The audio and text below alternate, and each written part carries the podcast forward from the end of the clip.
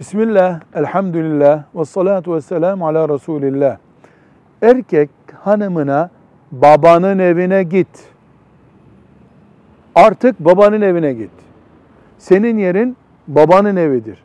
Şeklindeki sözlerden birini söylediğinde bu boşama yani talak sayılır mı? Cevap olarak diyoruz ki bu söz kinayeli bir sözdür. Yani sağ gösterip sol vurulan bir sözdür. Dolayısıyla bu söz direkt seni boşadım demek gibi değildir.